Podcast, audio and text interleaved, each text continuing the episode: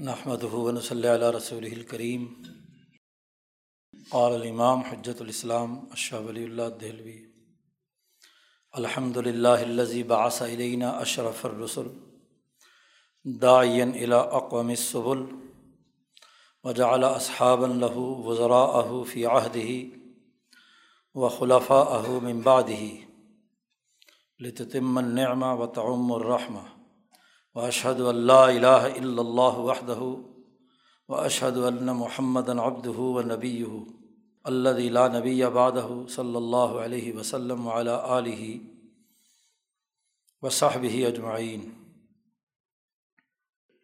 یہ کتاب جو ہمارے زیر مطالعہ ہے، یہ حضرت الامام شاہ ولی اللہ دہلوی کی ایک عظیم ترین کتاب اضالت الخفا عن خلافت الخلفاء ہے۔ پچھلے رمضان میں ہم نے امام شاہ ولی اللہ دہلوی رحمۃ اللہ علیہ کی تعویر الحادیث جو امبیا علیہم السلام کے واقعات اور قصص سے متعلق ہے اس میں امبیا علیہم السلام کے تذکار مطالعہ کیے تھے اور حضرت آدم علیہ السلام سے لے کر امام الانبیاء حضرت محمد مصطفیٰ صلی اللہ علیہ وسلم تک امبیا کے حوالے سے حضرت الامام شاہ ولی اللہ دہلوی نے جو گفتگو فرمائی تھی، وہ ہمارے پیش نظر رہی۔ نبوت کے اہداف اور مقاصد کیا ہیں؟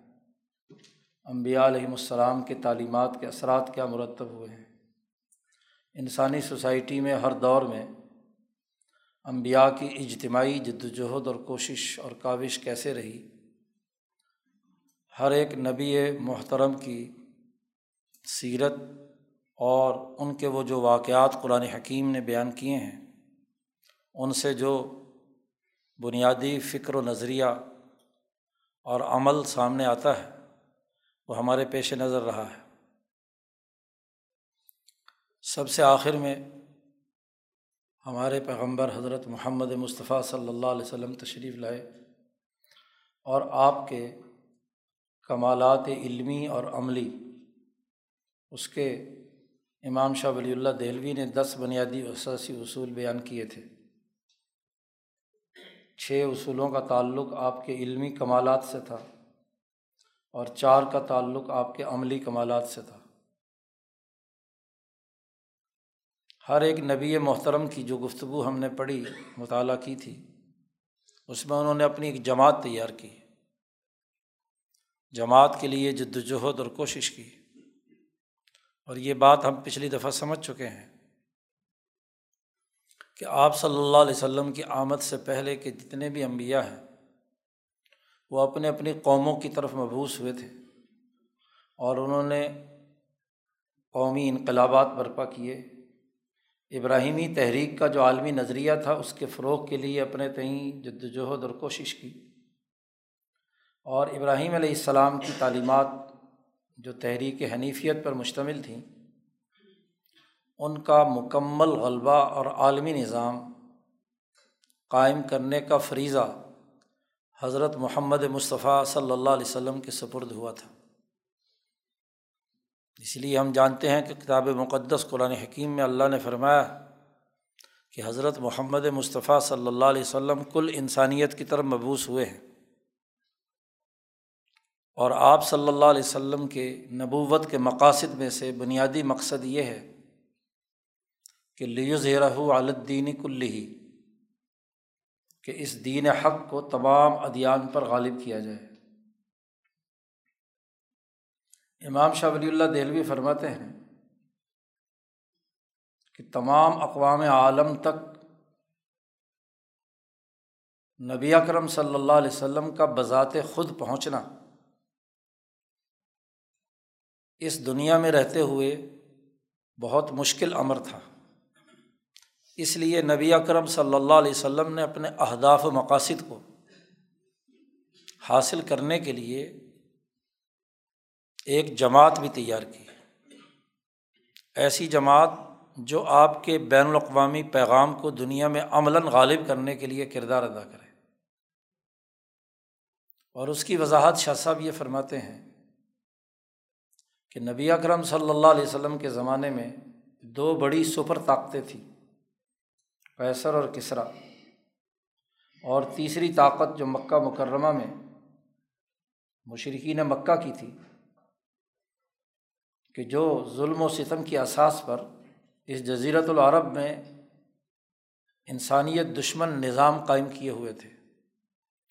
تو آپ صلی اللہ علیہ وسلم نے ان تینوں طاقتوں کے خلاف انقلابات برپا کرنے کا بیڑا اٹھایا تو رسول اللہ صلی اللہ علیہ وسلم نے اپنی تیئیس سالہ دور نبوت میں نہ صرف یہ کہ جزیرت العرب سے عملاً ظلم و ستم کے اس نظام کو ختم کیا اور انسانیت کے دلوں میں اللہ کی محبت اور عظمت پیدا کی، اسی دوران آپ نے ایک ایسی جماعت بھی تیار کی جو یہ صلاحیت اور استعداد رکھتی تھی کہ اگر آپ اقوام عالم میں غلبے تک زندہ نہ رہیں، اتنی لمبی زندگی نہ ہو، تو آپ صلی اللہ علیہ وسلم کے بعد آپ کی وہ جماعت بے ہی اسی طرح، اسی پیٹرن پر جو آپ صلی اللہ علیہ وسلم نے مکہ مکرمہ اور جزیرت العرب میں انقلاب برپا کر کے واضح کیا تھا۔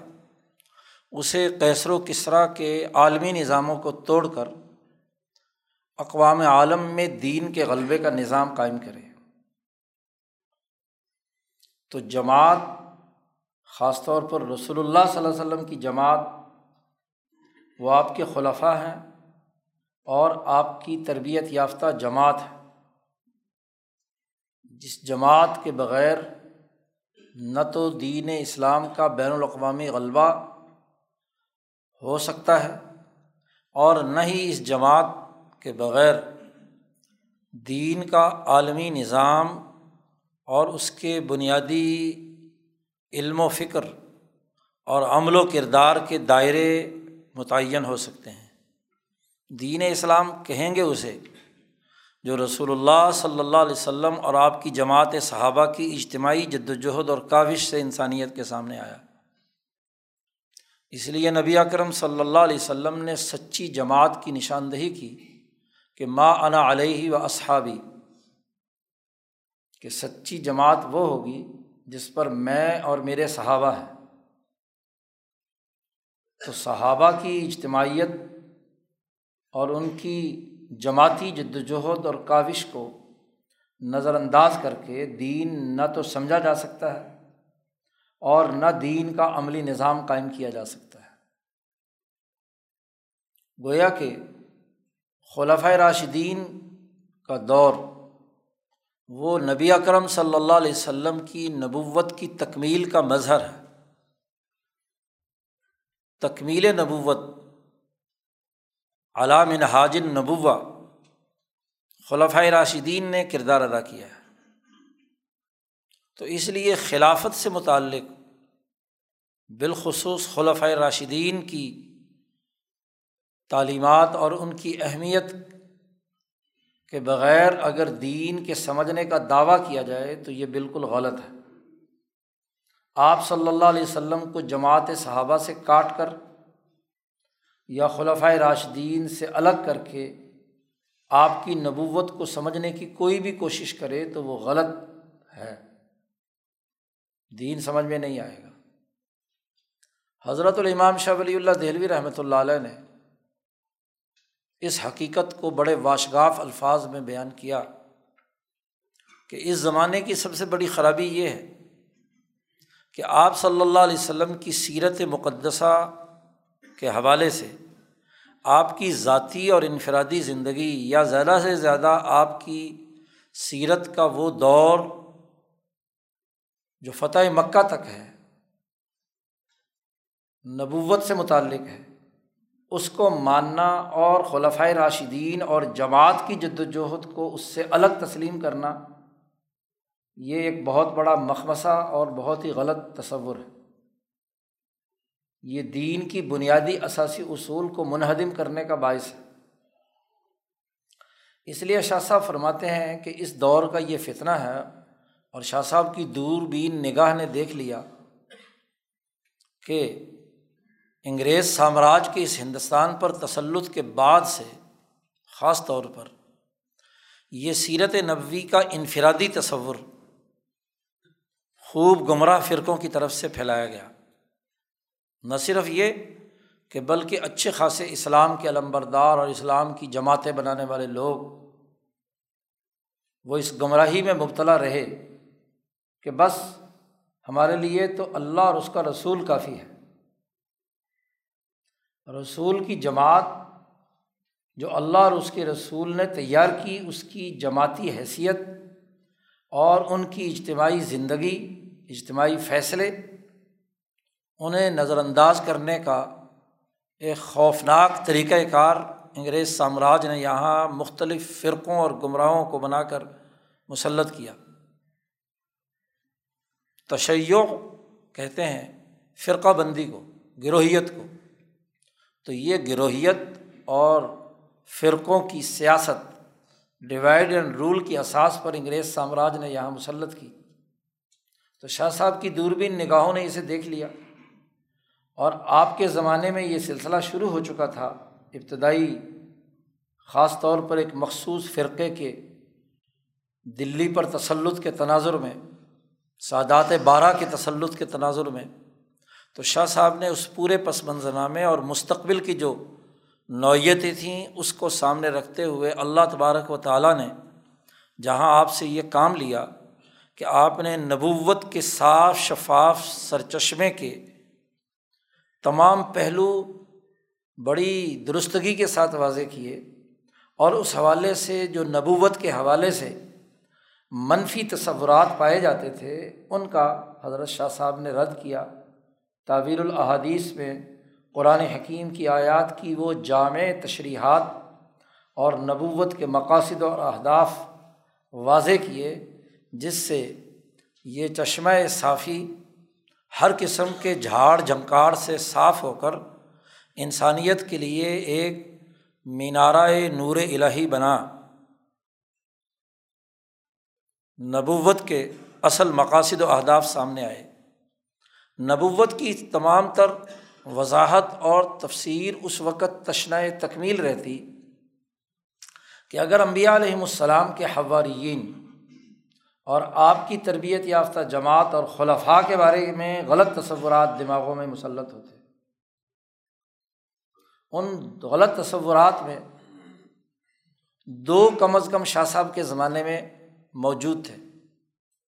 ایک تو یہ تصور کیا جا رہا تھا کہ نبی اکرم صلی اللہ علیہ وسلم کے بعد جو خلفۂ راشدین کی خلافت ہے، یہ ایک اجتہادی امر ہے۔ یعنی لوگوں نے اپنے اجتہاد سے صحابہ نے حضرت ابو بکر صدیق کو منتخب کر لیا، اپنے اشتہاد سے عمر فاروق کو بنا لیا۔ اپنے اشتہاد سے حضرت عثمان کو اور پھر حضرت علی کو بنا لیا۔ تو یہ ایک اشتہادی مسئلہ ہے۔ بعض اہل سنت کے فرقوں میں یہ بات پائی جاتی تھی، جس کا آگے تذکرہ شاہ صاحب یہاں مقدمے میں کرتے ہیں۔ اور دوسرا تصور یہ تھا کہ جب یہ اجتہادی معاملہ ہے، تو نوز باللہ حضرت ابو بکر صدیق اور عمر فاروق نے ظلم کرتے ہوئے جو اصل خلافت کے مستحق تھے ان سے کیا ہے؟ خلافت چھین لی۔ خلیفہ تو ہو بلا فصل تو حضرت علی تھے، جو حضور صلی اللہ علیہ وسلم نے جنہیں بنایا تھا۔ اور تینوں خلفۂ راشدین نے ظلم کرتے ہوئے اجتہاد، اپنے اشتہاد کو طاقت کے بل بوتے پر مسلط کر کے حکومت پر قبضہ کر لیا۔ یہ دو انتہا پسندانہ تصورات تفرقے اور گروہیت کی بنیاد پر پیدا ہوئے تھے۔ تو امام شاہ ولی اللہ دہلوی نے ان دونوں تصورات کے رد میں یہ کتاب لکھی ہے۔ اور اس حقیقت کو واضح کیا ہے کہ سیاسیات کی بنیادی تعریف خلافت کا مطلب اور مفہوم، خلافت کے مقاصد و اہداف اور بالخصوص خلافۂ راشدین کی اہمیت اور عظمت کیا ہے۔ نصوص قطعیہ سے کیسے یہ بات ثابت ہے کہ چاروں خلفۂ راشدین خلفۂ راشدین کا جو بنیادی تقرر ہے، یہ حکم الہی ہے۔ یہ نس قطعی سے ثابت ہے اشارتاً یا دلالتاً۔ اس کے بارے میں یہ سمجھنا کہ یہ صرف اجتہادی امر ہے، یہ بھی غلط ہے۔ اور یہ سمجھنا کہ اللہ کے حکم کی خلاف ورزی کرتے ہوئے کوئی آدمی اپنی ذاتی خواہش سے خلافت پر مسلط ہو گیا، یہ دونوں باتیں غلط ہیں۔ سیاسیات کا بنیادی مقصد اور ہدف کیا ہے؟ کوئی بھی دنیا کا مفکر جب انقلاب برپا کرتا ہے تو ایک جماعت تیار کرتا ہے۔ اور وہ تربیت یافتہ جماعت ہی اس کے مشن کو لے کر آگے بڑھتی ہے۔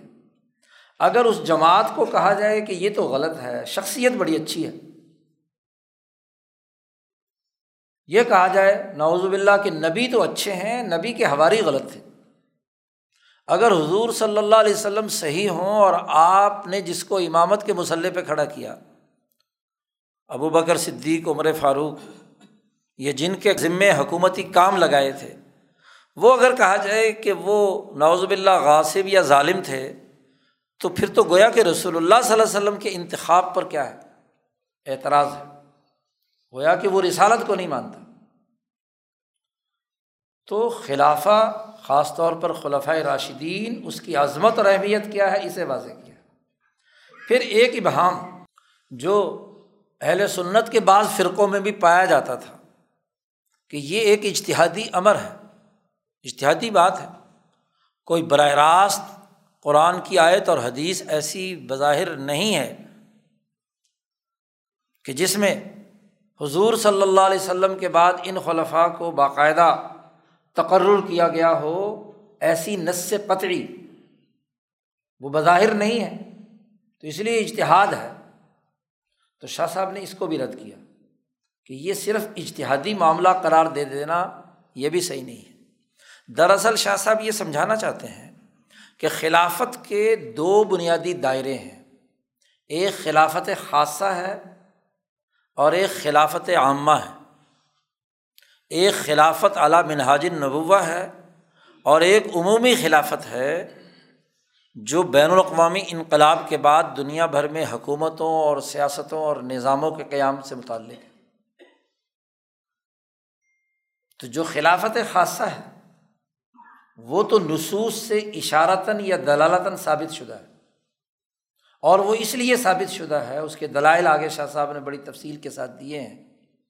یعنی جو سیاست نبوی اور سیاست خلاف راشدین ہے، یہ نصوص قطریہ کی دلالت و اشارت سے ثابت شدہ ہے۔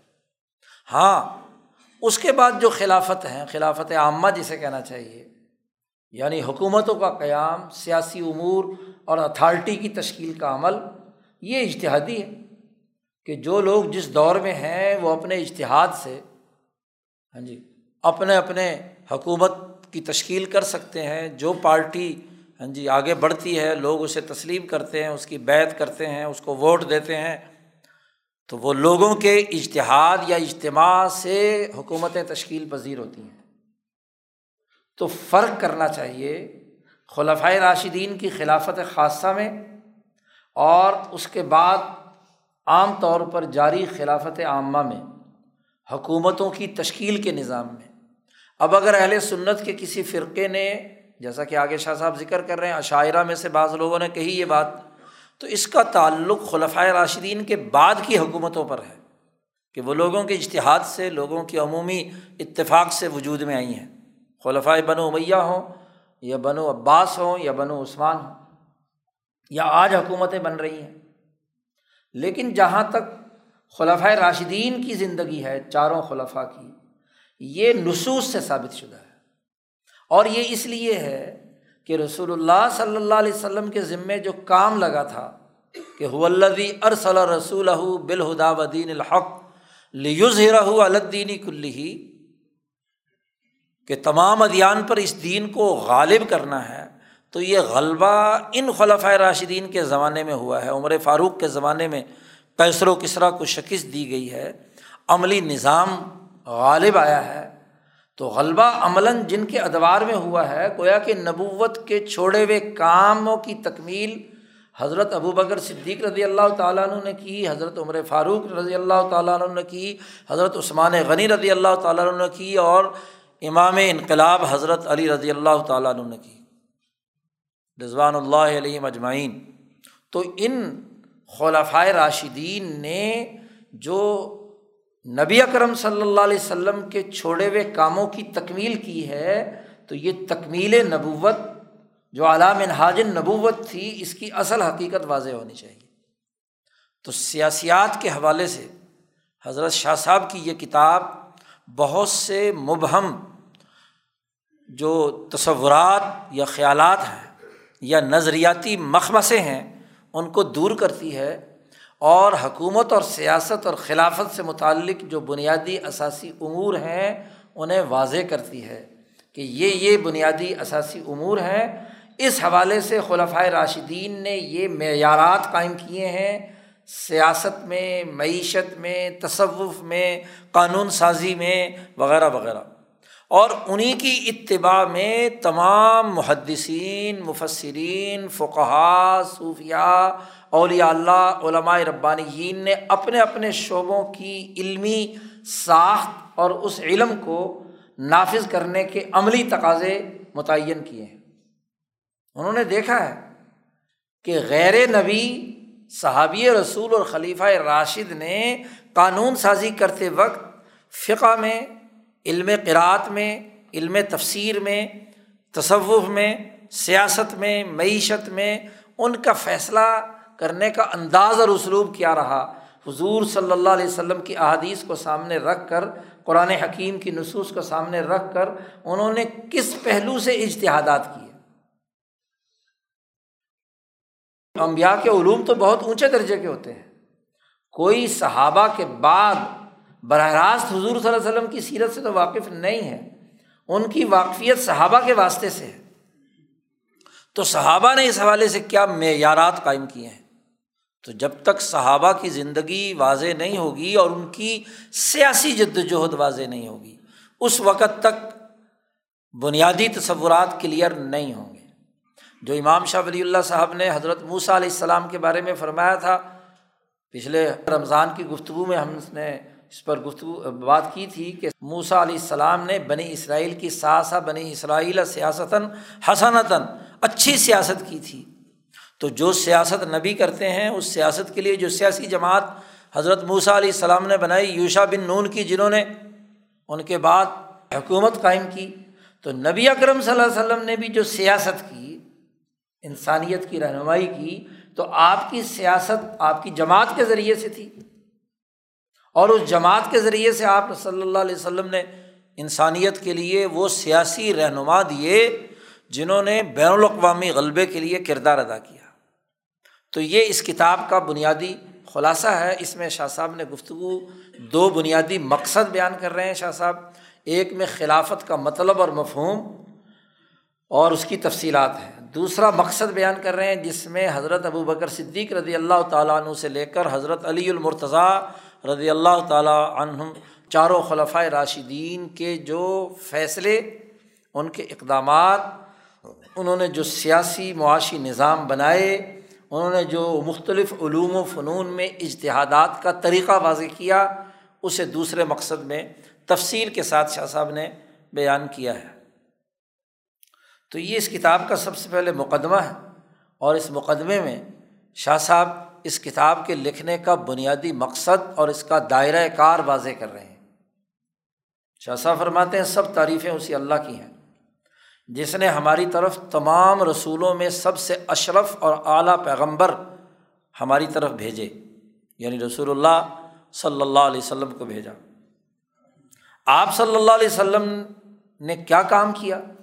دائین الا اقوام سبل رسول اللہ صلی اللہ علیہ وسلم کو دائی بنا کر بھیجا کہ مختلف راستے جو انسان دنیا میں زندگی بسر کرنے کے لیے قومیں اپنے لیے راستے بناتی ہیں، ان راستوں میں سب سے بہترین، سب سے سیدھا، سب سے جامع، سب سے عمدہ راستہ تھا اس کی دعوت دینے کے لیے نبی کرم صلی اللہ علیہ وسلم کو بھیجا۔ اور اللہ کی تعریف اس بات پر بھی ہے کہ اللہ تبارک و تعالیٰ نے یہ بات یاد رکھیے آگے چونکہ شاہ صاحب اس بات کو واضح کر رہے ہیں کہ ان چاروں خلفاء کا تقرر خود اللہ نے کیا ہے۔ وجعلہ اصحاب لہو صلی اللہ علیہ وسلم۔ اللہ پاک کی تعریف اس بات پر کہ اللہ تبارک و تعالیٰ نے نبی اکرم صلی اللہ علیہ وسلم کے لیے ایسے اصحاب کا انتخاب کیا کہ جو آپ کے وزیر تھے۔ وزرا اہو رسول اللہ صلی اللہ علیہ وسلم کے وزراء منتخب کیے۔ آپ کی کیبنٹ بنائی۔ جی۔ وزراء وزیر وزیر کہتے ہیں بوجھ اٹھانے والا۔ تو جو نبی اکرم صلی اللہ علیہ وسلم کی ذمہ داری تھی، آپ کی اس ذمہ داری کا بوجھ آپ کے صحابہ پر اللہ پاک نے ڈالا کہ آپ صلی اللہ علیہ وسلم دنیا سے تشریف لے جائیں تو آپ نے یہ ذمہ داریاں نبھانی ہیں۔ تو آپ کے صحابہ بنائے جو وزرات ہے فی آہدی ہی، لیکن یہ وزرات ہے آپ کی زندگی میں، آپ کے زمانے میں۔ اس حکومت کے سربراہ رسول اللہ صلی اللہ علیہ وسلم تھے اور آپ کی جو زمانے میں آپ کی جو حکومت تھی، اتھارٹی تھی، رسالت کا نظام تھا، تو یہ تمام صحابہ آپ کے وزراء تھے۔ اور یہ جو صحابہ ہیں، یہ خلفات ممباد ہی رسول اللہ صلی اللہ علیہ وسلم کے بعد یہی وزراء خلفہ بنے۔ اپنی اپنی ہاں جی عہد اور اپنے اپنے زمانے میں۔ رسول اللہ صلی اللہ علیہ وسلم کے بعد آپ کے خلیفہ اول، ابو بکر صدیق، ان کے بعد حضرت عمر فاروق، پھر حضرت عثمان، پھر حضرت علی رضوان اللہ علیہ مجمعین اللہ کی تعریف اس بات پر۔ اور اس لیے یہ صحابہ کو وزرا آپ کے زمانے میں بنایا اور آپ کے بعد انہیں خلفہ بنایا، تاکہ وہ جو نعمت اللہ پاک نے نبی اکرم صلی اللہ علیہ وسلم پر دین اسلام اور دین حنیفی کے طور پر عطا فرمائی تھی، اس کی تکمیل ہو جائے۔ الوم اکمل تو لکم دین کم و اتمم تو علیکم نعمتی۔ دین کے غلبے کے نظام کو نعمت کہا گیا ہے۔ تو یہ نعمت کی تکمیل ان وزراء اور ان خلفاء کے ذریعے سے ہوئی اور وہ جو اللہ نے رحمت نازل کی تھی۔ جی تو اس رحمت کی عمومیت پوری انسانیت پر پھیل جائے۔ تمام انسانوں پر اللہ کی یہ رحمت جو نبی کرم صلی اللہ علیہ وسلم پر نعمت کی صورت میں آئی تھی، اس کو پھیلا دیا جائے۔ تو یہ اتمام نعمت بھی اور رحمت کی عمومیت بھی، یہ آپ صلی اللہ علیہ وسلم کی زندگی کے وزراء اور آپ کے بعد آپ کے خلفاء کے ذریعے سے ہوئی ہے۔ تو اس پر اللہ کی حمد و ثنا۔ اور جب اللہ نے اتنا بڑا کرم کیا ہے، تو اب آخر میں شاہ صاحب فرماتے ہیں اس خطبے میں کہ اشہد اللہ الہ اللہ وحدہ۔ میں گواہی دیتا ہوں کہ اللہ کے علاوہ کوئی خدا نہیں ہے، وہ اکیلا خدا ہے۔ اور میں گواہی دیتا ہوں کہ محمد صلی اللہ علیہ وسلم اللہ کے بندے، اللہ کے نبی ہیں۔ ایسے نبی کہ اللہ لا نبی یا بادہ کہ ان کے بعد کوئی اور نبی آنے والا نہیں ہے۔ صلی اللہ علیہ وعلیٰ علیہ و صحبی اجمعین۔ تمام صحابہ پر، آپ کی آل پر ہاں جی اللہ پاک درود و سلام بھیجے۔ شاہ صاحب نے چونکہ یہ کتاب لکھی فارسی میں اس لیے کہ اس زمانے کی سرکاری زبان بھی اور عوامی زبان بھی فارسی تھی۔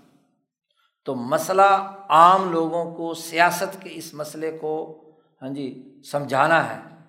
تو اس لیے عربی کے بجائے ہاں جی اس کو اس دور کی جو عوامی اور عمومی اور سرکاری زبان تھی، اس میں شاہ صاحب نے ان بنیادی افکار کو واضح کیا ہے۔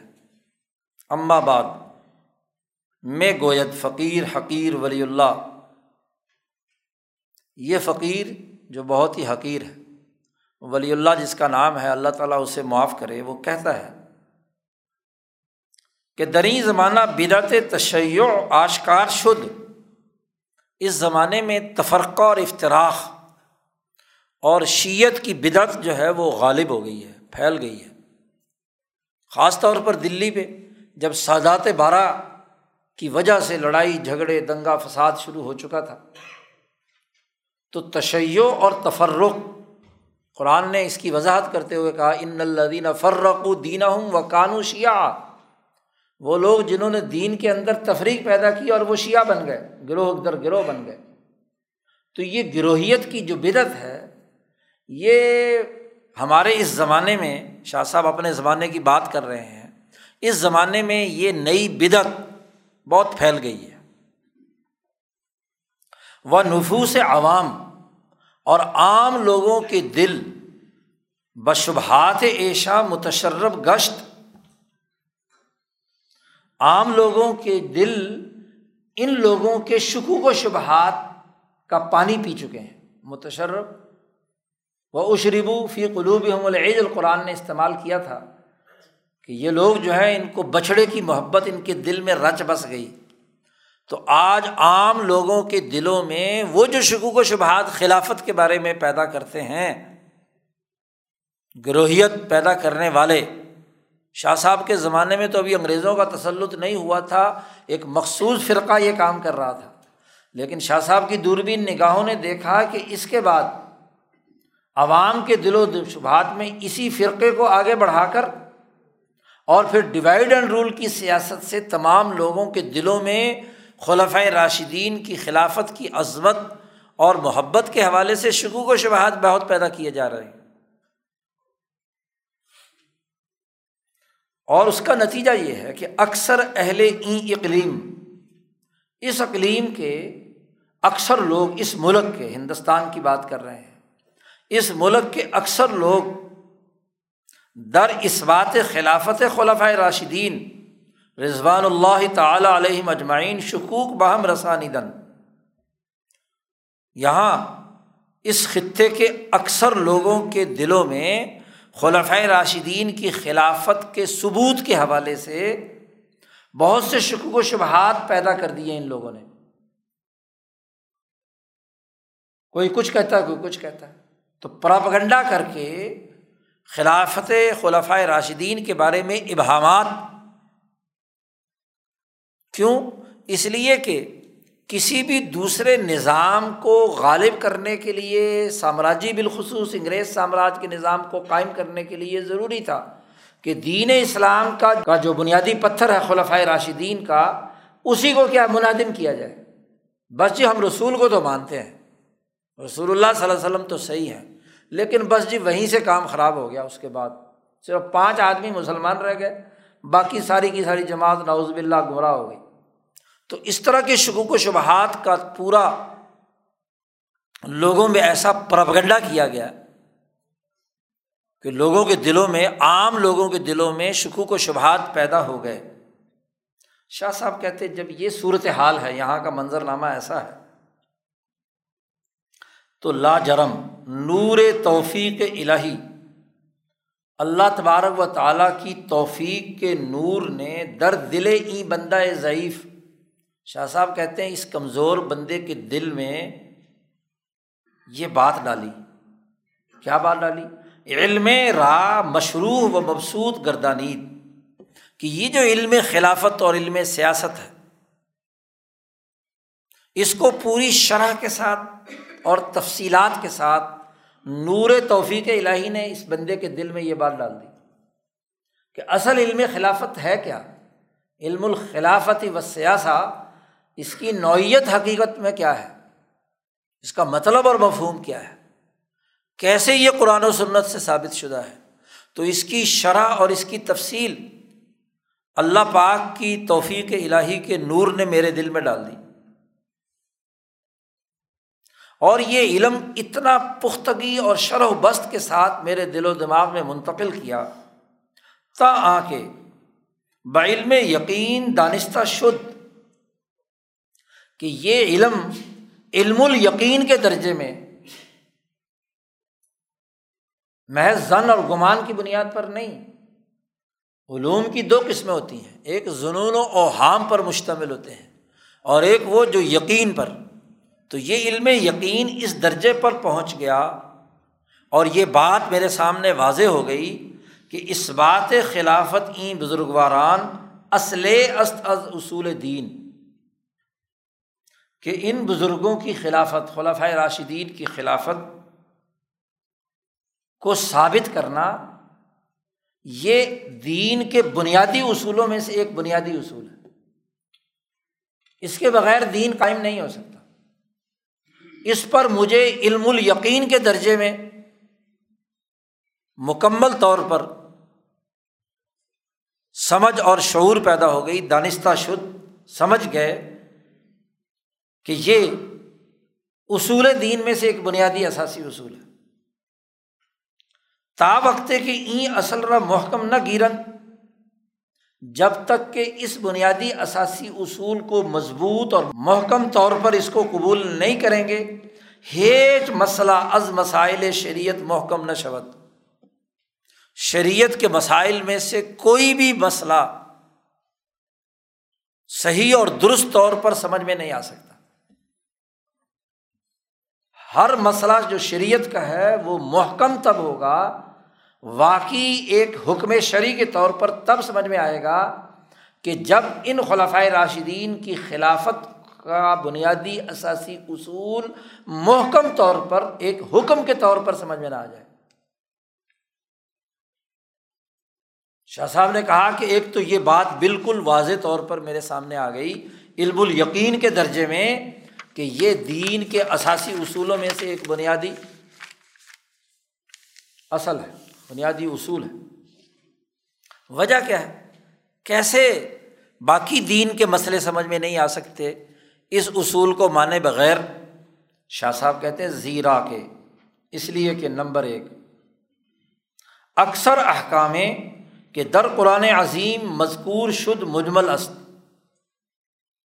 قرآن حکیم میں بیان کردہ اکثر احکامات جن کا ذکر کیا گیا ہے، انتہائی اجمالی طور پر بیان کیے گئے، مجمل طور پر بیان کیے گئے۔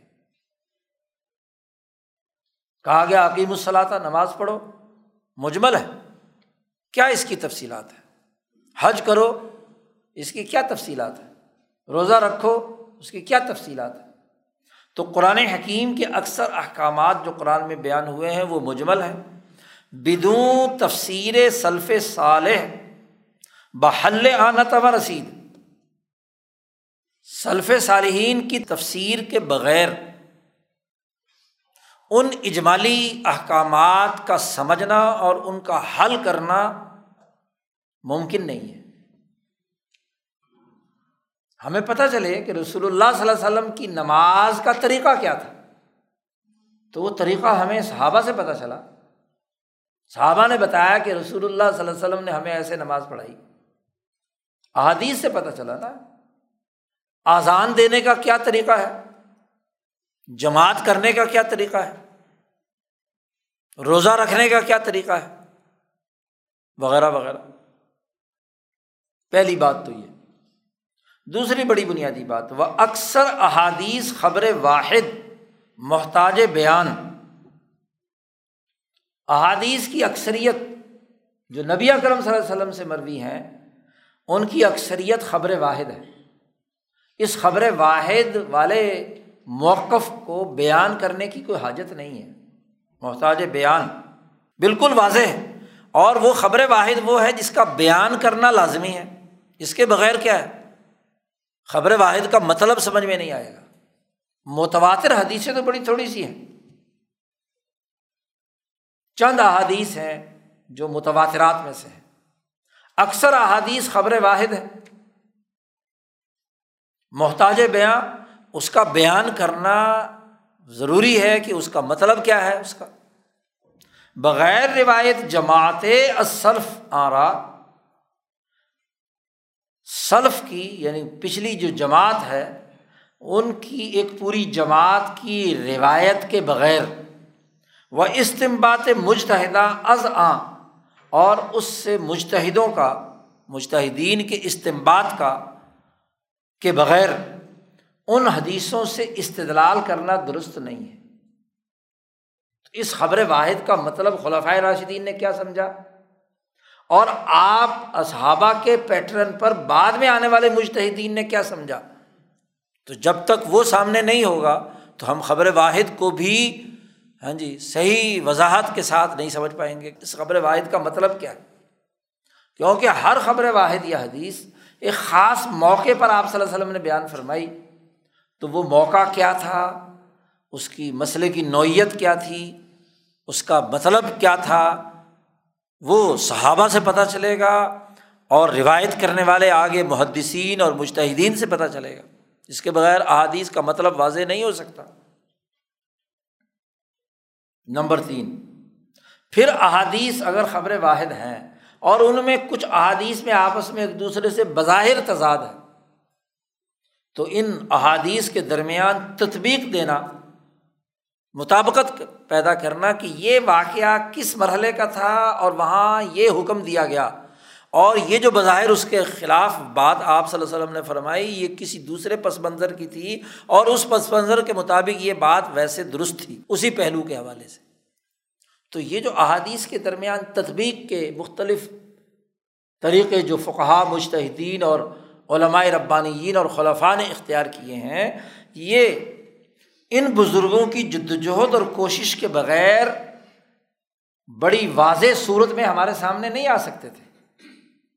تیسری بات یہ پھر چوتھی بات یہ ہے کہ وہ ہم چنی جمی فنون دینیا تمام دینی فنون، مثلاً علم قرآن، علم تفسیر، علم عقائد اور علم سلوک، ان بزرگوں کے بغیر ان کے آثار اور ان کی گفتگو کے بغیر ان کے اصول کلیات نہیں بنائے جا سکتے۔ تھے کہ علم تفسیر کے بنیادی اصول کیا ہے علم قرآت کے بنیادی اصول کیا ہے علم سلوک کے کیا اصول ہیں؟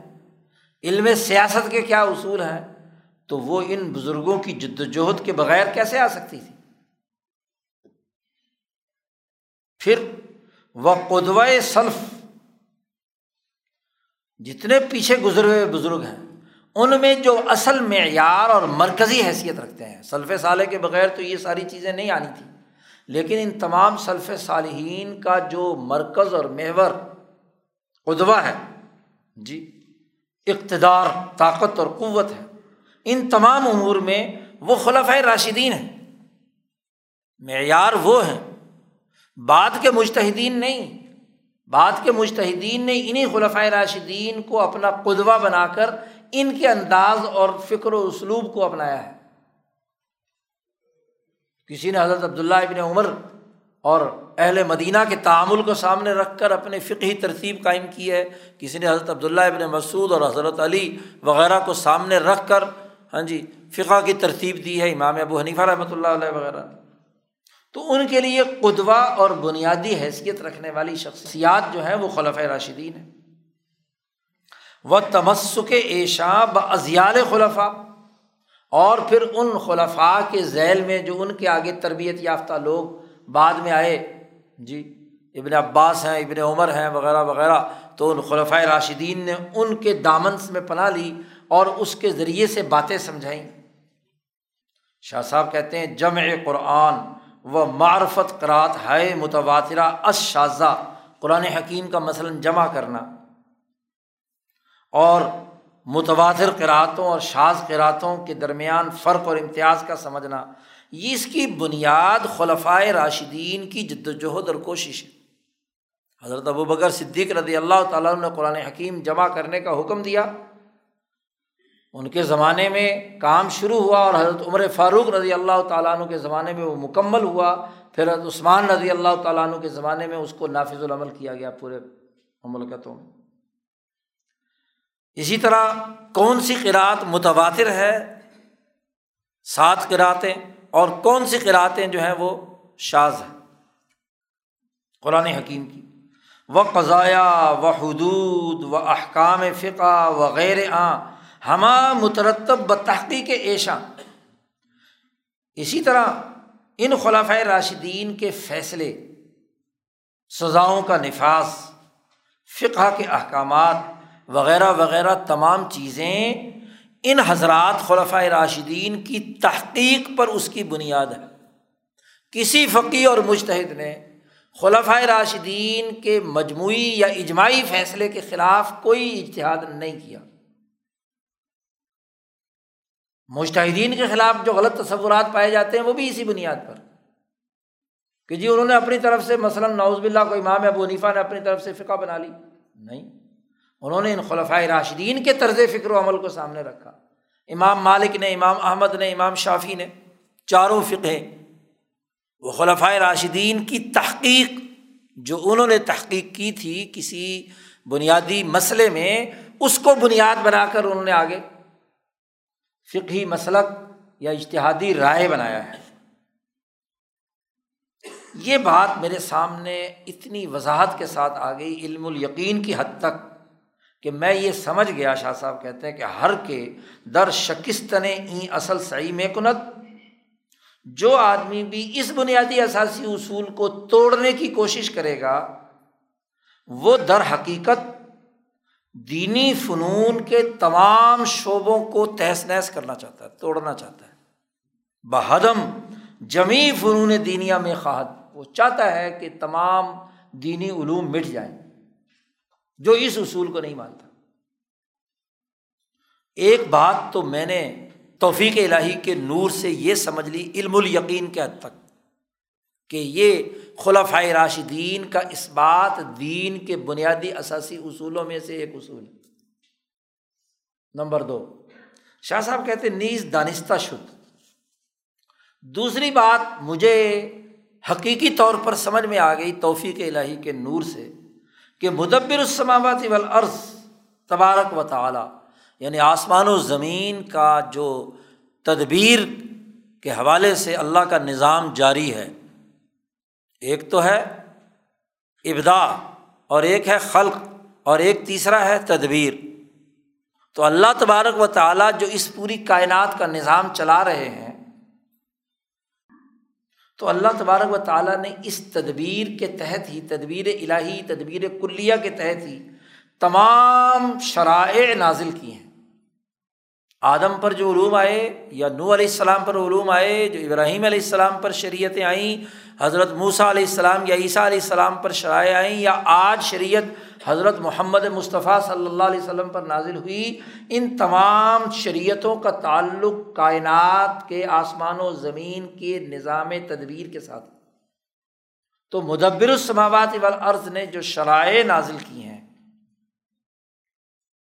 تو اللہ جو شریعت مقرر کرتا ہے لوہ محفوظ میں ہر دور کے انسانوں کے لیے ہر نبی پر جو اللہ نے شریعت نازل کی، شاہ صاحب کہتے ہیں اول در مرتبہ کلام نفسی در ازل العضال معین و مقرر گردانید سب سے پہلے وہ اللہ کا ارادہ ارادہ الہیہ جسے کلام نفسی کہا جاتا ہے، اصطلاح میں، تو وہ اس مرتبے میں لوہے محفوظ میں اللہ نے مقرر کر دیا کہ اس زمانے میں یہ نبی آئیں گے، اس نبی پر یہ شریعت آئے گی۔ تو رسول اللہ صلی اللہ علیہ وسلم جس زمانے میں آئے تو آپ صلی اللہ علیہ وسلم پر یہ شریعت محمدیہ نازل کی گئی اس دور کے انسانوں کے لیے۔ تو یہ اللہ نے سب سے پہلے لوہے محفوظ میں اس کا فیصلہ فرمایا۔ وہ اشارہ بہما مرتبہ است آیت کریمہ۔ یہ نچلی جو آیت آگے آیت بیان کی جا رہی ہے، اس میں اس کے اشارت النس سے یہ بات سمجھ میں آتی ہے کہ اللہ کا فیصلہ سب سے پہلے ازل العضال میں ازل میں ہی، ابھی دنیا نہیں بنی تھی، اسی وقت اللہ نے فیصلہ کر لیا تھا۔ کیا؟ اللہ پاک کی آیت بیان کی ہے، شاہ صاحب نے، ان عدت شہور عند اللہ حسنا عشر شہرن فی کتاب اللہ یوم خلق السماوات والارض منہا اربات الحرم قرآن حکیم کی آیت ہے کہ اللہ کے یہاں مہینوں کی گنتی بارہ ہے اور اس بارہ کی گنتی اللہ کی کتاب میں اللہ نے اس وقت لکھ دی تھی جب اللہ نے آسمان و زمین پیدا کیے تھے۔ جیسے ہی سورج کی گردش شروع ہوئی اور پہلا دن گزرا، تو اس سے پہلے اللہ تبارک و تعالیٰ نے متعین کر دیا تھا کہ سورج پیدا ہوگا، زمین ہوگی اور ستارے ہوں گے اور ان کی گردش کا یہ نظام ہوگا اور پھر ایک دن ہوگا، دن سے ایک مہینہ بنے گا، مہینے سے پھر آگے سال بنیں گے۔ تو ایک سال کی مدت بارہ مہینوں پر مشتمل ہوگی۔ دنیا کے کسی بھی مذہب، کسی بھی نظام میں مہینے تیرہ نہیں ہوتے، نہ گیارہ ہوتے۔ کیونکہ کائنات کا عالمگیر نظام تخلیق کائنات کے وقت اللہ نے مقرر کر دیا۔ اور پھر فرمایا کہ منہا اربات الحرم چار مہینے ان میں سے حرمت والے ہیں، یہ بھی اللہ نے اسی وقت فیصلہ کر لیا۔ تو شریعت کے لیے بنیاد مہینوں کی تھی، چار مہینے محترم مقرر کرنا یہ شرائع میں سے ہے۔ تو اس کے اشارت النس سے یہ بات ثابت ہوتی ہے کہ اللہ نے جو کسی بھی نبی کے لیے کوئی شریعت دنیا میں بھیجی ہے، تو وہ دراصل شریعت تخلیق کائنات سے پہلے اللہ نے عزل الاضال میں متعین کر دی تھی۔ نمبر ایک۔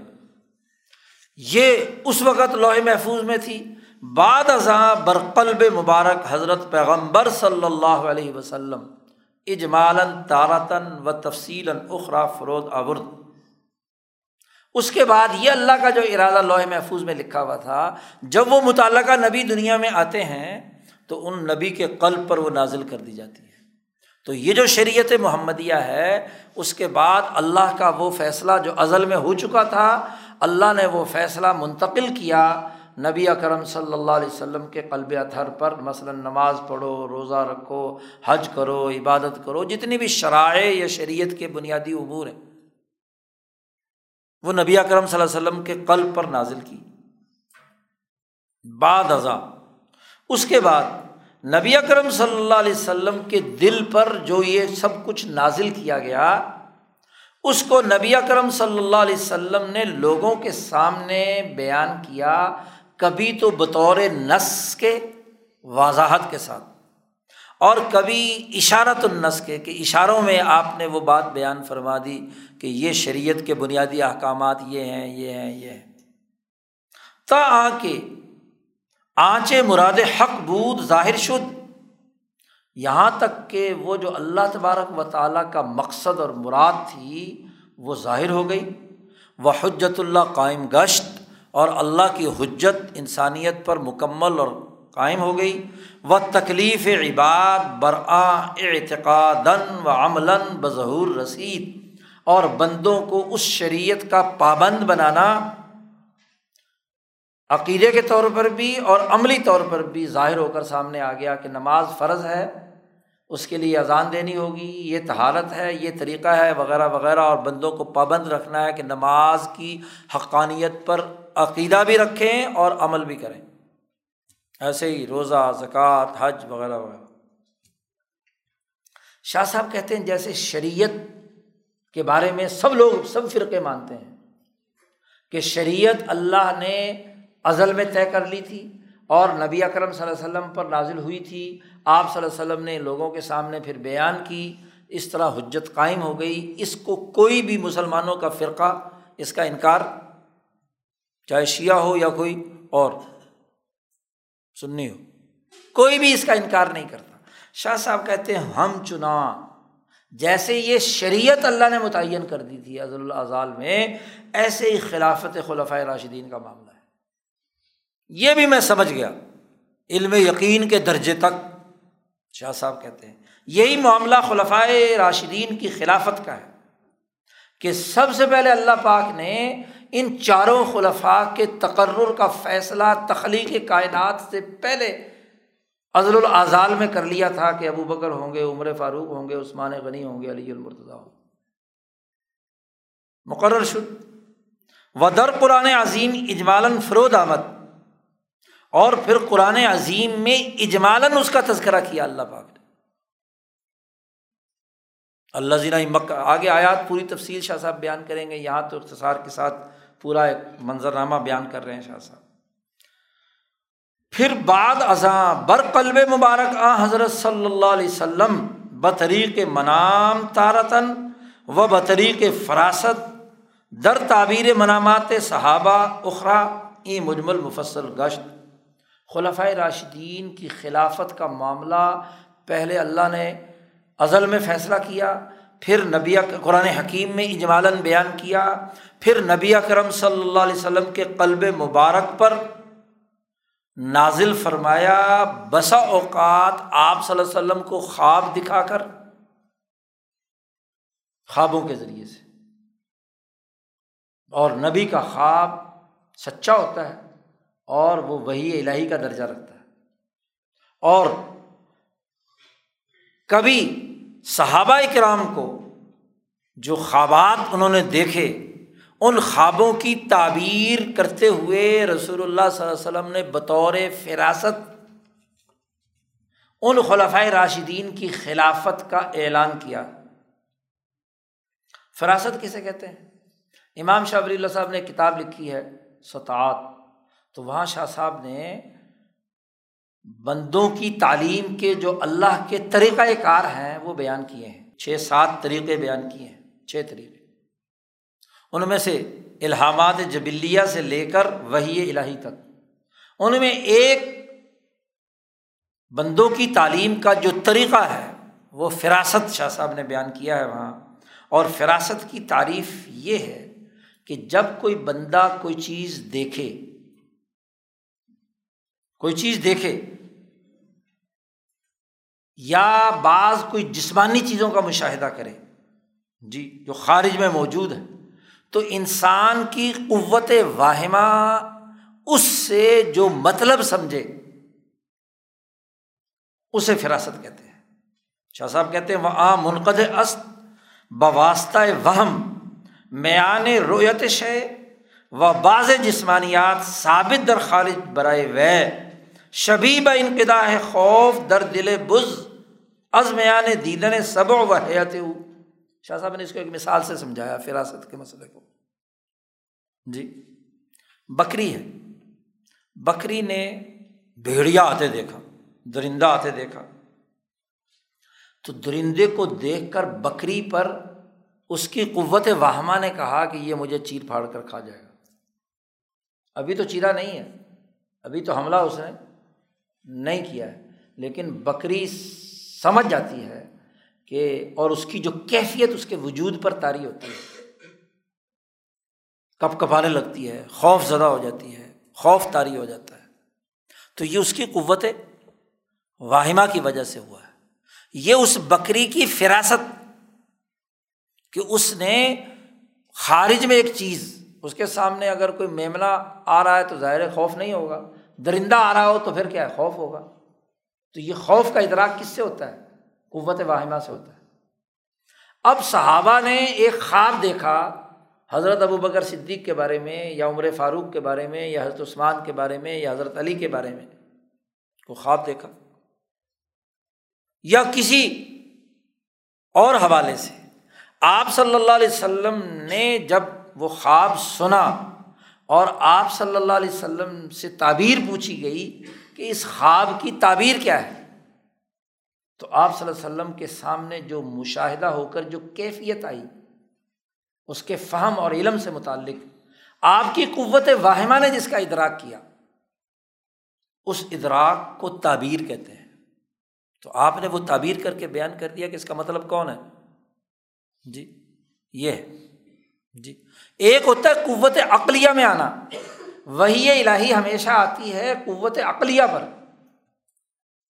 عقل اس کا ادراک کرتی ہے کیونکہ وہ بلند چیزوں کا ادراک کرنے کی صلاحیت رکھتی ہے۔ اور جو جزوی پہلو ہوتے ہیں جزیات کا ادراک کرنے کا مرکز آدمی کی قوت واہمہ ہوتی ہے۔ تو نبی کرم صلی اللہ علیہ وسلم نے اپنی فراست سے صحابہ کے خوابوں کی تعبیر میں یہ بتلا دیا کہ میرے بعد خلیفہ کون ہوگا؟ پھر کون ہوگا؟ پھر کون ہوگا؟ تو وہ جو اجمالی بات اللہ نے ازل میں طے کی تھی، قرآن میں اجمالی بیان کی گئی تھی، نبی اکرم صلی اللہ علیہ وسلم کے قلب پر آئی ہوئی تھی، آپ صلی اللہ علیہ وسلم نے اپنے خوابات یا اپنی فراست یا اپنی خود خواب میں دیکھ کر بیان کر دیا۔ یہ مجمل مفصل گشت۔ یہ اجمالی بات جو قرآن حکیم کی تھی، یہ تفصیلی طور پر سامنے آ گئی۔ نمبر ایک۔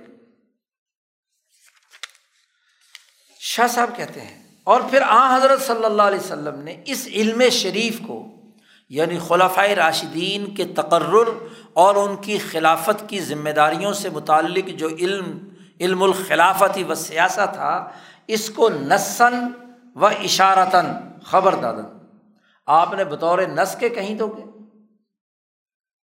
یہ بات آپ نے بیان کر دی۔ حضور صلی اللہ علیہ وسلم بیمار ہیں نماز پڑھانے کی سکت نہیں ہے۔ لوگ کہتے ہیں کہ جی آپ کی جگہ پر کسی کو امام مقرر کر دیں تو کبھی کوئی خاتون خانہ کہتی ہے کہ عمر فاروق کو مقرر کر دیں۔ حضور صلی اللہ علیہ وسلم فرماتے ہیں کہ نہیں۔ ابو بکر سے کہو کہ وہ نماز پڑھائے جی۔ تو نسن واضح کر دیا۔ اپنے مسلح پر کس کو کھڑا کیا؟ کہا کہ ابو بکر سے کہو۔ مرو ابا بکر فلی وسلم بن بار بار حضرت عائشہ اور حضرت حفصہ کہہ رہی ہیں کہ ابو بکر تو رقیق القلب ہیں، رونے لگیں گے نماز میں، تو عمر فاروق جلید القلب ہیں، ذرا ان کو کھڑا کر دیا جائے، ان کو ہاں جی یہ کیفیت نہیں ہوگی۔ تو حضور نے فرمایا کہ کیا تم یوسف والی ساتھ نے؟ انتنا صواحب یوسف مرو ابا بکر فر یوس بناس ابو بکر سے کہیں کہ وہ نماز پڑھائیں۔ تو نسن کہا یا اشارتاً کہا ہے۔ حضور صلی اللہ علیہ وسلم مسئلہ نمٹانے کے لیے بنی قینقوا میں جا رہے ہیں، یہودیوں کا مسئلہ۔ تو اب بلال سے کہہ گئے کہ اگر میں لیٹ ہو جاؤں ظہر کی نماز میں، تو ابو بکر سے کہنا کہ نماز پڑھا دیں۔ تو کیا مقرر کر دیا؟ تو حضور نے نسن و اشارتاً واضح کر دیا۔ تھا آ کے یہ اس لیے کہ کہ تکلیف عباد ب استخلاف این بزرگاں، واران اعتقاد و عمل متحق شد۔ آپ صلی اللہ علیہ وسلم نے جیسے شریعت پر بندوں کو پابند کر دیا کہ نماز پڑھنی ہے، روزہ رکھنا، حج کرنا ہے ایسے ہی بندوں کو پابند کر دیا کہ ان بزرگوں کی خلافت پر عقیدہ بھی اور عملی طور پر بھی تمہیں عمل کرنا ہے۔ ان کے پیچھے چلنا ہے۔ جی یہی وجہ تھی کہ جب بھی حضور صلی اللہ علیہ وسلم کے مقرر کردہ خلیفہ کو مقرر کیا گیا تو باقی خلفاء نے ان کی بیت کی۔ خود حضرت علی نے بیت کی۔ اعتقاد و عمل بھی ان بزرگوں کی استخلاف کا پابند بنا دیا گیا۔ کہ ان کی خلافت تمہیں ماننی ہے۔ وہ پردہ از روئے کار بر انداختہ گشت۔ اور اس پہلو سے متعلق کوئی پردہ اور رکاوٹ تھی، وہ اٹھا کر نقاب کشائی کر دی کہ میرے بعد خلفا کی یہ ترتیب ہوگی جی۔ وہ اہل کرنے اول ب موجب آ ب جان و دل عمل کردن۔ اس لیے جو پہلے صحابہ، پہلی جماعت ہے کرنے اول رسول اللہ صلی اللہ علیہ وسلم کے بعد، تمام جماعت نے دل و جان کے ساتھ ان کی خلافت کو تسلیم کیا۔ کوئی آدمی ایسا نہیں تھا جس نے ابو بکر صدیق رضی اللہ تعالیٰ عنہ کی بیت نہ کی ہو۔ حضرت ابو بکر کے بعد حضرت عمر کی نہ کی ہو، حضرت عثمان کی نہ کی ہو، حضرت علی کی نہ کی ہو۔ دل و جان سے انہوں نے عمل کیا۔ کرن اول میں۔ کرن کی تشریح آگے شاہ صاحب اسی کتاب میں آگے جا کر کریں گے۔ شاہ صاحب کہتے ہیں یہ بات مجھے اچھی طرح سمجھ میں آ گئی۔ کہ یہ علم ال یقین کی حد تک ان چاروں خلفاء کی خلافت جی بالکل واضح طور پر اللہ کا حکم تھا، قرآن میں اجمالی آیا، نبی اکرم صلی اللہ علیہ وسلم نے اس کی تفصیلات آگے بیان فرمائی اس اجمال کی تفصیل بیان کر دی۔ شاہ صاحب کہتے ہیں اس سے اختلاف کرنے والی دو جماعتیں ہیں۔ برخلاف آ چھ متاثرین عشاعرہ عشاعرہ علم عقائد کا امام ابو الحسن کے ماننے والوں کا ہے۔ اصل امام ابو الحسن کے عقیدے تو بالکل درست تھے۔ ان کے جو بعد میں ماننے والے متاثرین ہیں، ان کی طرف شاہ صاحب اشارہ کرتے ہیں کہ متاثرین شاعرہ میں سے کچھ لوگ ایسے ہیں کہ جنہوں نے تقریر میں کنند وہ یہ کہتے ہیں کہ خلافت ایشا بنس نیست کہ ان بزرگوں کی خلافت نس سے ثابت شدہ نہیں ہے۔ مطلقاً۔ یا بنس سے جلی نیست، یا نس سے جلی نہیں ہے، یا مطلقاً کسی نس سے ثابت نہیں ہے۔ یہ متاثرین عشاعرہ میں سے کچھ لوگوں نے یہ بات کہی۔ بل امر اجتہادی است، یہ ایک اجتہادی معاملہ ہے کہ اہل عصر بنا بر اجتہاد، بر آ اتفاق نمودن کہ ہر زمانے کے لوگ اپنے اشتہاد سے کسی حکومت پر متفق ہو سکتے ہیں۔ اس کا تعلق ہاں جی اجتہادی معاملات سے۔ شاہ صاحب کہتے ہیں، مجھے جو بات سمجھ میں آئی توفیق الہی کے نور سے اور علم الیقین کی حد تک جو میں بات سمجھا، یہ ایک تو برخلاف ہے ان متاثرین عشاعرہ کے اور دوسرے بر برخلاف آنچ شیعہ گمان میں کنند۔ اور اس کے خلاف بھی ہے جو شیعہ گمان کرتے ہیں۔ کیا؟ کہ در کرن اول حیف عظیم رفتہ کہ پہلے زمانے میں بہت بڑا ظلم ہوا ہے۔ بس سبب طلب دنیا دنیا کی اقتدار حاصل کرنے کے لیے۔ خلافت را از مستحق کے یہاں غصب کردن اور یہ ظلم یہ ہے کہ جو خلافت کے مستحق تھے ان کے خیال کے مطابق حضرت علی رضی اللہ تعالیٰ عنہ ہاں جی ان سے خلافت چھین لی ابو بکر عمر فاروق رضی اللہ تعالیٰ عنہ نوز اللہ وبر غیر مستحق، اتفاق نمودن۔ تو اگر پوری جماعت ہی غیر مستحق پر متفق ہو گئی، تو پھر جماعت کی حیثیت کیا رہی؟ پھر خود رسول صلی اللہ علیہ وسلم کی تعلیم و تربیت کی حیثیت کیا ہوئی؟ تو شاہ صاحب کہتے ہیں، استغفر اللہ من جمیع ما کر اللہ۔ اللہ کی پناہ ان تمام باتوں سے جس کو اللہ انتہائی ناپسند کرتا ہے۔ اللہ تعالیٰ کو جو بات پسندیدہ نہیں ہے، اس سے اللہ تعالیٰ ہمیں معاف کرے۔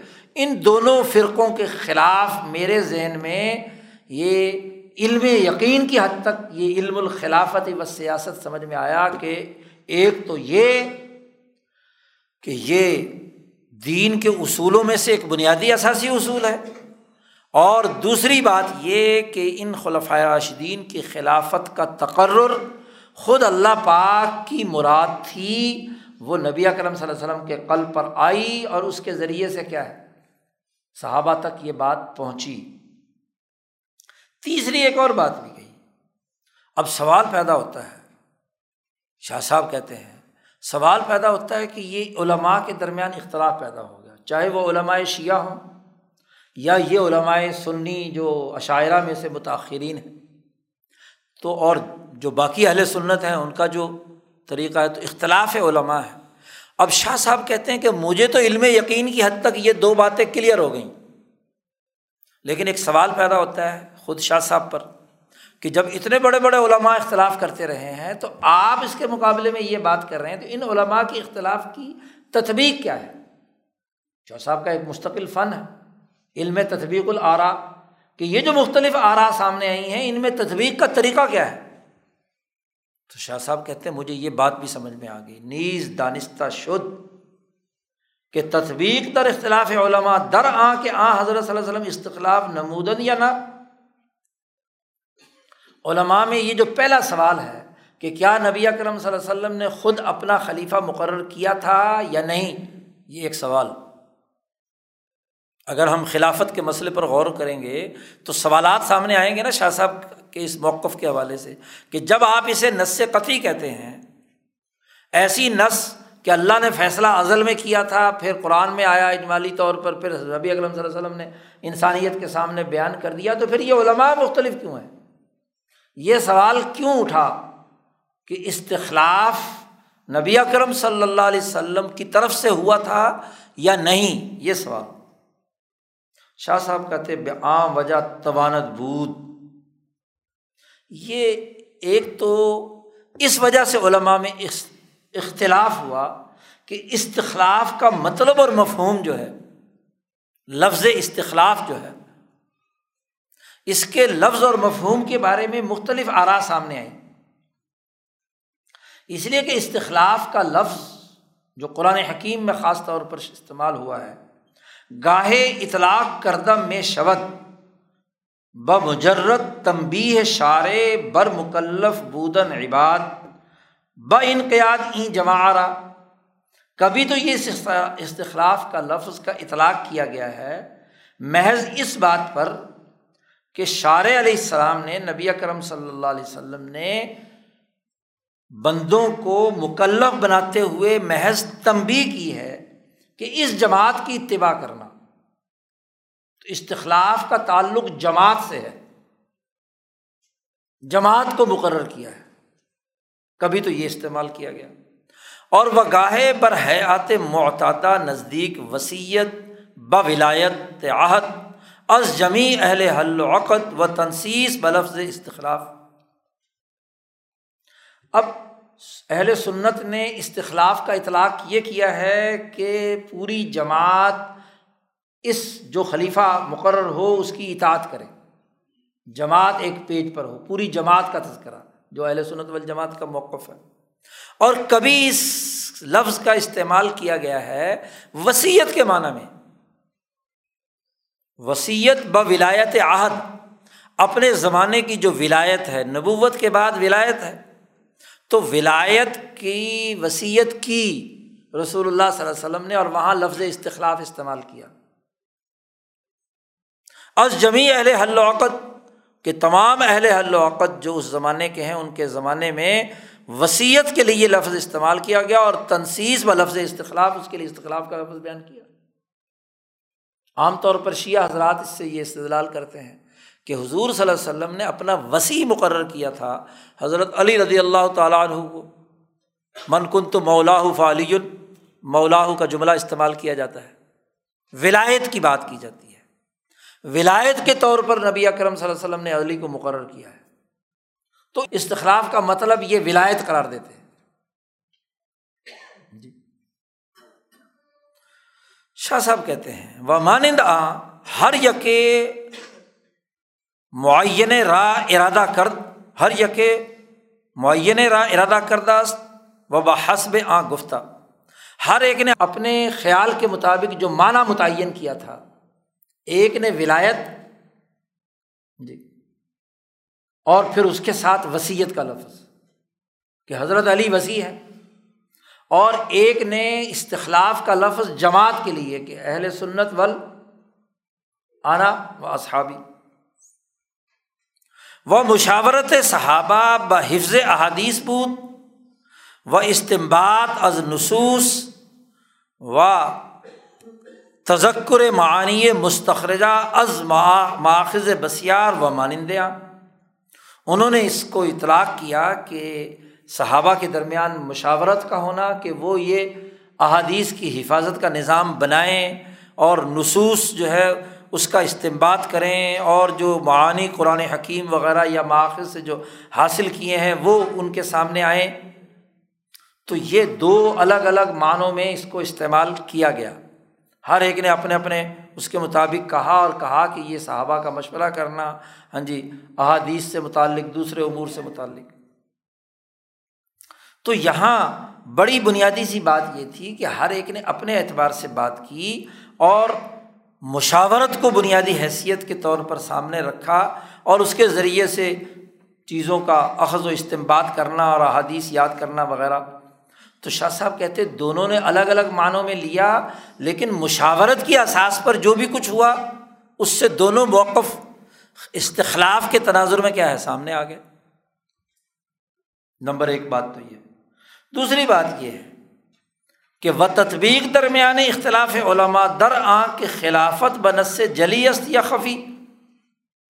دوسرا اہم ترین سوال یہ ہے کہ اگر یہ نس سے استخلاف ثابت ہے جی تو پھر یہ خلافت نس سے جلی یعنی واضح کسی نس سے ثابت شدہ ہے یا کسی خفی اور ہاں جی اشارت النس وغیرہ سے دوسری جو یعنی مخفی طور پر جو باتیں سمجھ میں آنی ہیں، اشارے کے حوالے سے یا اس سے ثابت ہے شاہ صاحب کہتے بعام وجہ واقع است۔ وہ اختلاف اس لیے واقع ہوا کہ جمع را آیت اجمالی بحدیث کے تفسیر آ است مربوط باہم منظور شد، بنس جلی قائل شدن۔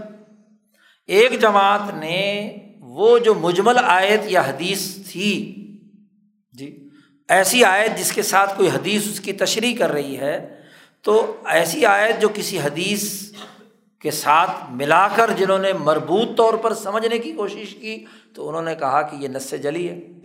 یعنی قرآن کی آیت، اس اجمالی آیت کی یہ حدیث تفصیل ہے تو تفصیل کو جب نس کے ساتھ ملایا تو انہوں نے کہا کہ نس جلی سے یہ بات ثابت ہے۔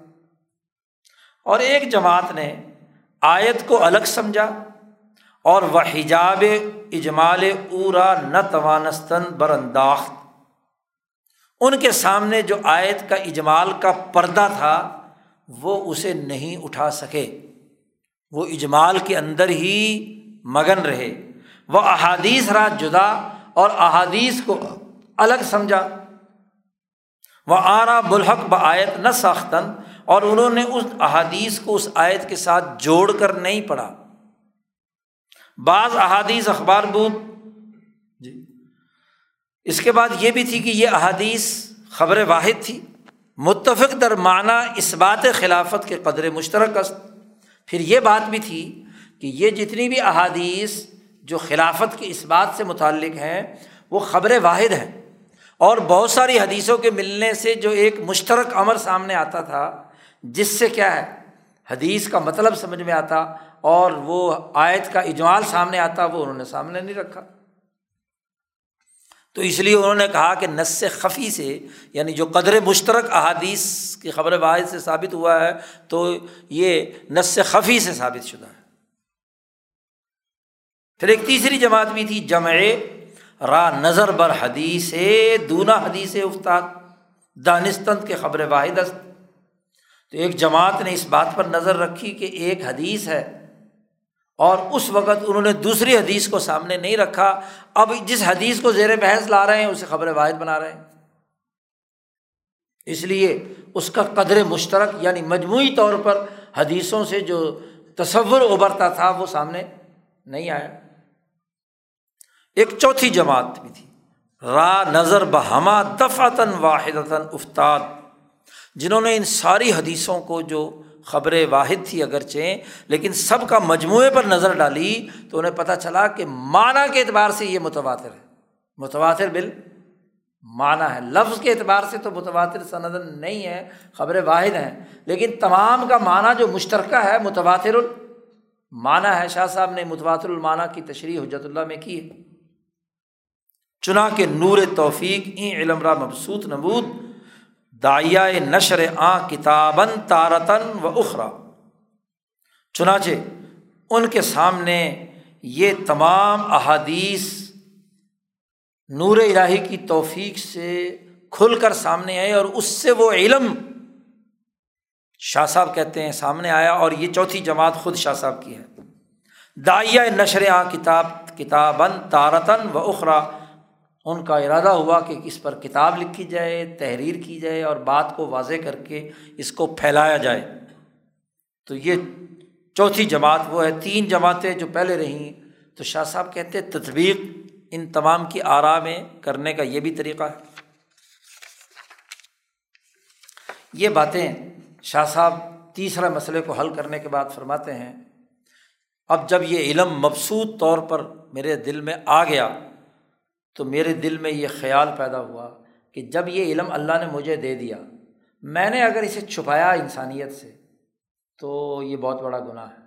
اس کے لیے ایک حدیث بیان کرتے ہیں، نیز بخاطر ریخت میرے دل میں یہ بات پیدا ہوئی ہے کہ امام ابن ماجہ نے حضرت جابر ابن عبداللہ رضی اللہ تعالیٰ عنہ سے یہ روایت بیان کی ہے کہ رسول اللہ صلی اللہ علیہ وسلم نے فرمایا کہ ایزا لعنہ آخر حاضر اما اولا اگر اس امت کا جب آخری حصہ اس امت کے شروع والے لوگوں پر نوز باللہ لانت بھیجے، تو ایسے موقع پر فمن قتم حدیثن جس نے صحیح بات چھپائی، تو فقط قتم ما انضل اللہ عز و جل۔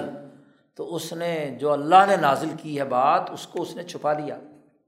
اب یہ یہی آخری زمانہ شاہ صاحب کہتے آ گیا کہ آج ایسے لوگ پیدا ہو گئے کہ جو اول امت یعنی خلفۂ راشدین پر انگلیاں اٹھاتے ہیں، ان کے بارے میں زبان درازی کرتے ہیں۔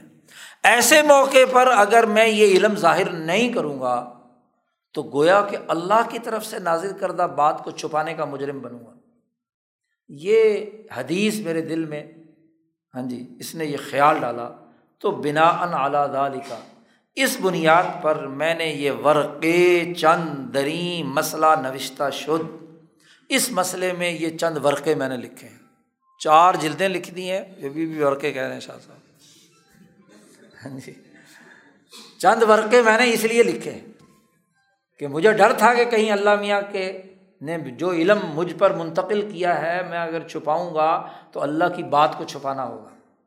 اس لیے میں نے یہ چند ورقے لکھ دی اور اس کا نام میں نے رکھا ہے اضالت الخفا ان خلافت الخلفاء خلفۂ راشدین کی خلافت سے متعلق جتنی بھی مخفی گوشے ہیں، پردے پڑے ہوئے ہیں، ان کو ذائل کرنا اور ان کے اصل علم کو اور ان کے علم و سیاست و خلافت کو واضح کرنا۔ شاہ صاحب کہتے ہیں، میں نے اس کتاب کو دو مقصد میں تقسیم کیا ہے۔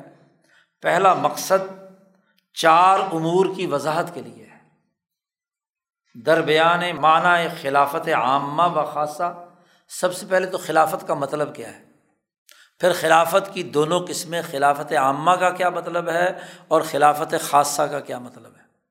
پہلا، نمبر دو، و شرط آ و آنچ متعلق ب است۔ خلافت کی بنیادی شرائط کیا ہے اور ان شرائط سے متعلق شرائط کیا ہے تو وہ میں نے بیان کی۔ دوسری اہم بات پہلے مقصد میں کہ ان بزرگوں کی خلاف راشدین کی خلافت کو سے متعلق جو دلائل ہیں، ان کو جمع کیا جائے۔ تمام دلائل قرآن و حدیث سے جو ہیں، وہ خلافت سے متعلق انہیں جمع کر دیا جائے۔ نمبر چار وہ حل اختلاف اہل درمیان خیش کے خلافت ب نسبود یا اشتہاد اور چوتھی بات یہ کہ اس مسئلہ خلافت میں جو اختلاف پایا جاتا ہے کہ یہ خلافت اجتہادی ہے یا نس سے ثابت ہے، اس کو حل کیا ہے میں نے، اس پہلے مقصد میں۔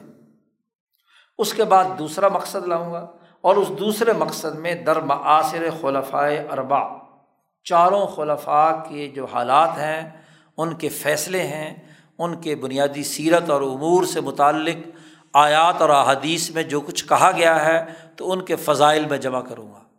معاصر ان کے فیصلے۔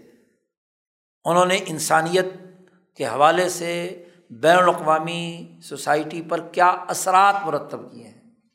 کیا کیا ان کے اقوال رہے ہیں، فیصلے رہے ہیں، وہ میں بیان کروں گا دوسرے مقصد میں۔ اور پھر ترتیب سے پہلے حضرت ابو بکر صدیق کے بارے میں تفصیلات بیان کی ہیں۔ پھر حضرت عمر فاروق، پھر حضرت عثمان پھر حضرت علی رضوان اللہ علیہ مجمعین۔ شاہ صاحب کہتے ہیں یہ مقدمہ مکمل ہو گیا ہے، بنیادی بات میں نے بیان کر دی وہادہ اوان الشروف المقصود۔ اب وقت آ پہنچا ہے کہ ہم اصل مقصد کی باتوں میں شروع ہوں اور میں اللہ کی توفیق کے نور کو ہی مضبوطی سے پکڑتا ہوں کہ اسی نور سے ہی مجھے سامنے یہ علم منکشف ہوا ہے۔ وہ اعلیٰ فضل ہی اتوکل اور اللہ کے فضل پر میں پورا پورا بھروسہ کرتا ہوں اور اللہ ہی کی نگہبانی اور اللہ کی حفاظت کے حوالے سے اپنے ہر معاملے کو اس کے سفرد کرتا ہوں۔ حسب اللہ نعم الوکیل، ہمارے لیے اللہ کافی ہے اور وہ بہت اچھا کارساز ہے۔ ولا حول ولا قوت اللہ بلّہ علی العظیم۔ ہمارے اندر تو طاقت اور قوت نہیں ہے سوائے اللہ، جو علی بھی ہے اور العظیم بھی ہے۔ تو یہاں تک مقدمہ مکمل ہو گیا۔ اب مقصد اول سے ان شاء اللہ کل گفتگو کریں گے۔ اللہ تعالیٰ ہمیشہ صاحب کی کتابوں کو سمجھنے کی توفیق عطا فرمائے۔ اللہ وسلم